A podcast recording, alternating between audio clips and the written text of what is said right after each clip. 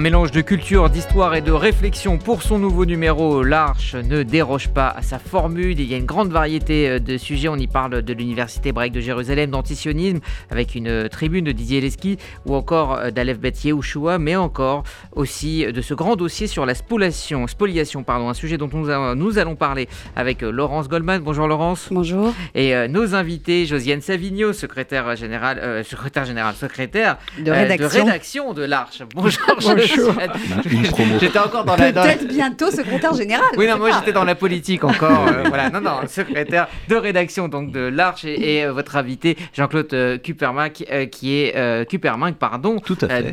décidément, vous êtes directeur de la bibliothèque et des archives de l'Alliance israélite universelle. Bonjour. Bien cela, bonjour. Bienvenue. Donc on va parler de ce numéro et quand on parle de spoliation, bah, on pense tout d'abord aux œuvres d'art, mais le sujet est plus large. pourquoi faire le point 77 ans après? Mais Parce que euh, maintenant, au départ, on s'était dit qu'on allait parler plus de, spoliation de manière plus générale, puisque maintenant on parle beaucoup des problèmes de spoliation par rapport à l'Afrique, à tout ce qui est. Et puis on sait, on en parlait avec Jean-Claude Kuperman tout à l'heure, que en fait tous les grands musées ont été faits sur des pillages, mais on s'est dit que bon, c'était trop, c'était trop lourd pour euh, pour l'Arche, donc on a décidé de se réduire, se résumer, et se restreindre aux spoliations qui sont liées à la Shoah, mais surtout de faire un peu le point, comme vous le dites, parce que finalement depuis la fin de la guerre, ça a commencé cette cette volonté de, restituer. C'est un long parcours. Et puis surtout, c'est pour ça que Jean-Claude Kupermack est ici. Euh, ce que j'ai trouvé très intéressant dans ce numéro, c'est qu'on parle des bibliothèques, parce que finalement, on a beaucoup parlé des œuvres d'art, euh, ce qui était évidemment plus facile, parce que celles sont, sont visibles directement et on sait à qui elles appartiennent, alors que les livres euh, qui ont été extrêmement spoliés, Jean-Claude Kupermack va en parler, c'est très très difficile de les récupérer. Alors, euh, c'est un dossier euh, qui euh, fait écho à une expo à Berne, l'expo Gurlit. Oui, alors j'allais dire que ça a été d'une certaine manière aussi le déclencheur. C'est-à-dire quand on a appris que Gurlit, c'est un personnage qui est, dont on fait le portrait dans le, dans le numéro, c'est un personnage assez sulfureux qui a évidemment bâti sa collection d'une manière peu, peu orthodoxe, peu, peu convenable, disons. Et c'est un euphémisme.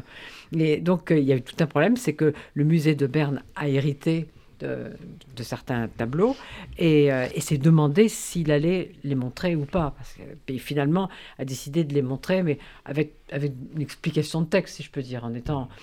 Moi, je suis assez pour ça, je suis assez pour qu'on publie, pour qu'on montre les choses non convenables euh, et qu'on les explique. Parce qu'en plus, maintenant, sur le net, circulent des tas de choses sans explication. Donc, je pense que c'est toujours mieux en remettant dans le contexte historique, en essayant d'expliquer, de comprendre et de faire comprendre c'est mieux. Alors on parle de tableau, mais on parle aussi, Laurence, de livres. Oui, avec vous, Jean-Claude Kupermank, hein, donc le directeur de la bibliothèque de l'Alliance israélite universelle, et vous signez un article passionnant sur un aspect euh, méconnu ou très peu connu, en, tout cas de l'histoire des spoliations, celui du pillage des bibliothèques juives françaises par les nazis. Le chiffre est colossal, il concerne euh, au moins 5 millions euh, d'ouvrages. J'ai une petite question qui m'est venue en, en lisant votre votre, article, pourquoi les nazis ont décidé de voler les grandes bibliothèques euh, juives Ça paraît un peu paradoxal à l'heure où ils mettaient en, place l'extermination physique des juifs. Pourquoi tout simplement ils n'ont pas brûlé euh, les livres appartenant aux juifs? Pourquoi ils ont voulu les voler et les conserver? C'est pas une petite question. c'est la, question. C'est bien au, centre de, mm. toute cette, cette recherche. il semblerait vraiment que les nazis avaient euh, une vision, c'est un Reich de Milan qu'ils construisent. Donc ils ont une vision à très long terme. Et dans leur vision, oui, ils détruisent les, les, peuples ennemis, donc les Juifs en premier lieu, mais les Slaves allaient y passer ensuite, et sans doute les, les, Noirs d'Afrique, les Tziganes, etc. Et, mais malgré tout, il faut alimenter la machine à penser du nazisme, qui est basée et construite presque uniquement sur cette question euh, du, du, euh, du, racisme, en fait, et de l'extermination euh, des peuples. Donc il faut, le, nazisme a besoin d'ennemis. Donc pour ces ennemis, il faut conserver leur mémoire quelque part. C'est un peu paradoxal, mais il faut conserver leur mémoire. C'est comme ça qu'est né le projet du grand musée des œuvres d'art et des judaïcas à Prague, qui, a rassemblé énormément de documents, euh, des, rouleaux de la Torah, euh, des choses sacrées euh, qui ont été pillées un peu partout pour les montrer ensuite au peuple. Et dans le même ordre d'idées, donc il y a la principale bibliothèque, c'est une bibliothèque créée à Francfort. Alors, un petit coup d'allemand comme ça pour réveiller nos auditeurs à ce là Bibliothèque sur Erforschung der Judenfrage, c'est-à-dire bibliothèque de recherche sur les questions juives. Et cette bibliothèque-là, elle était destinée à quoi? À former les élites nazies dans l'université qui était en train de se créer euh, au même moment. Donc, on conserve ces livres d'intérêt juif. Pourquoi? Pour continuer à justifier la haine des juifs. C'est absolument fou. Hein. Évidemment, nous, on a énormément de mal à comprendre ça, mais je crois que mm. c'est vraiment euh, la démarche qui était en cours. Et alors, il l'avait bien en tête, hein, puisque ça se met en place et ça se décide avant même la conférence de Wannsee pour la France, dès le mois d'août 40, juste mm. après euh, l'entrée des nazis. Ben, il y a un mm. décret euh, qui est publié pour piller les bibliothèques des juifs. Ça paraît fou, c'est vrai, Josiane. C'est pas, hein, pas, un décret, mais ce que j'ai publié là dans le, dans, dans le numéro, c'est juste, non, non, c'est un rapport, tout simplement. Les, les, nazis, pour ça, ils avaient une qualité administrative formidable, ce qui permet aujourd'hui de retrouver des archives sur, sur tout. Et en fait, c'est le rapport d'un des responsables nazis euh, qui dit, voilà, euh, on est en août 40, donc voilà, ils sont arrivés depuis euh, deux mois hein, à peu près. Euh, et on a déjà appuyé tant et tant de bibliothèques, tant et tant de livres dans chacune des bibliothèques. La bibliothèque de l'Alliance israélite universelle étant la première sur la liste, avec celle du séminaire israélite de France euh, et, quelques autres. Heureusement, là, je fais une petite parenthèse, certaines bibliothèques ont été protégées. Par exemple, la bibliothèque Medem, la bibliothèque yiddish de nos amis du, du, du Bund, eux, ils ont réussi à la planquer ont caché l'accès en, sous-sol et elles n'ont jamais été, ces livres n'ont jamais été pris.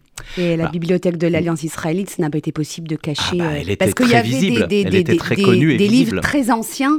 Bien sûr. Hein, il y avait des trésors. Euh. Bien sûr, ils ont tout pris. À, à la, euh, disons, à la veille de la guerre, 1937, c'est le moment où l'Alliance construit un bâtiment spécifique pour sa bibliothèque. Ça veut dire que déjà, euh, c'est une collection euh, très, très rare, très précieuse. Il y a plus de 50 000 volumes hein, quand, quand, on arrive en, 1940. Elle est connue dans le monde entier, enfin des savants du, du, monde entier.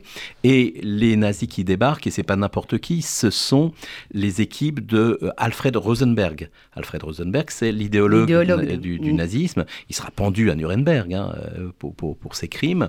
Et c'est lui qui dirige cette, euh, cette équipe-là qu'on appelle ERR, et qui va être responsable du pillage des livres, mais pas seulement à Paris, bien sûr, dans toute l'Europe.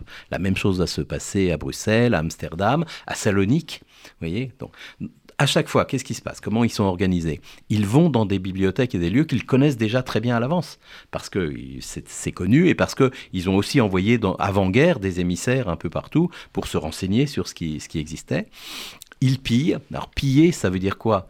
Imaginez de déménager 50 000 livres. Quand déjà chez vous, vous essayez de déménager les livres qui sont dans vos bibliothèques, c'est un peu difficile. 50 000 livres, ça veut dire beaucoup d'efforts, beaucoup de personnel, des, des, euh, des, autocars ou des autobus ou des camions, euh, de l'énergie, des trains. Toute cette énergie-là est dépensée en pleine guerre. Hein, pour, ce, pour cet objectif-là. Et ils le font très vite et ils récupèrent énormément, énormément de livres et il les envoie donc dans plusieurs lieux, le principal étant cette bibliothèque de Francfort. j'invite nos auditeurs bien sûr à, à lire votre article euh, passionnant. Juste d'un mot, après la guerre, on met en place une politique de, de, restitution, mais dans le cas des livres, c'est beaucoup plus compliqué que dans les œuvres d'art parce que comment identifier les propriétaires des livres qui ne sont pas notés? Certains le sont. Évidemment, donc vous avez des collections organisées euh, où les livres sont tamponnés, il y a une marque d'appartenance. Là, ça fonctionne à peu près. Quand c'est des individus, bah, il faut encore retrouver l'individu. Et là, il y a évidemment tout le cas de livres en déshérence parce que les personnes en question avaient été euh, déportées, tuées ou n'ont pas été retrouvées. Et puis, il y a des milliers, des milliers, des millions de livres sur lesquels il n'y a aucune marque. Donc, on, ne sait pas euh, où et comment les rendre. cette question de la provenance, c'est un centre d'intérêt absolument majeur maintenant dans beaucoup beaucoup de bibliothèques dans le monde, en mmh. Europe particulièrement, aux États-Unis aussi, où les, bibliothécaires, c'est une nouvelle génération qui, qui, est arrivée et qui dit, bah voilà, dans nos rayonnages, on a plein de bouquins qui sont arrivés là du fait des spoliations. Et à l'Alliance, vous avez tout récupéré? Ah non, bien sûr, mais enfin, je peux même pas vous répondre à 100% puisque euh, on n'a pas les catalogues d'avant-guerre, donc je ne peux pas comparer oui, il y a des ce qui est revenu. Alors il y a toute l'histoire des archives qui se joint évidemment à celle de la bibliothèque. Donc la bibliothèque a, été spoliée donc en 40 et beaucoup de livres ont été récupérés à, la fin de la guerre par les Américains. Beaucoup nous sont revenus. Une partie des archives a été spoliée en 40, mais par un autre groupe de, nazis. Ça s'est retrouvé à un autre lieu en Allemagne et ça a été récupéré par les Russes à la fin de la guerre. Et les Russes ont eux aussi pillé des millions et des millions de, de, de, mètres d'archives. Et eux, eux ils les ont conservés dans des archives spéciales à Moscou, euh, qui dépendaient du gouvernement et qui étaient utilisées par les services secrets soviétiques. Et ils ne les ont rendus que quand l'Union soviétique euh, est tombée. Donc c'est à partir de 1992 seulement que moi j'ai été informé par euh, des universitaires, par, Patricia Kennedy Grimstead, qui est la grande prêtresse de, de, tout ça aux États-Unis, par un collègue israélien aussi, que, bah oui, dans ces archives nouvellement ouvertes, qu'elles étaient secrètes avant, et eh bah, il y avait des papiers de l'Alliance, mais de beaucoup, beaucoup, mmh. beaucoup d'autres je crois que les archives privées de Léon Blum euh, se sont retrouvées à Moscou. Hein. c'est à lire dans l'article. Ah il y, a une restitution donc qui a été faite à ce moment-là.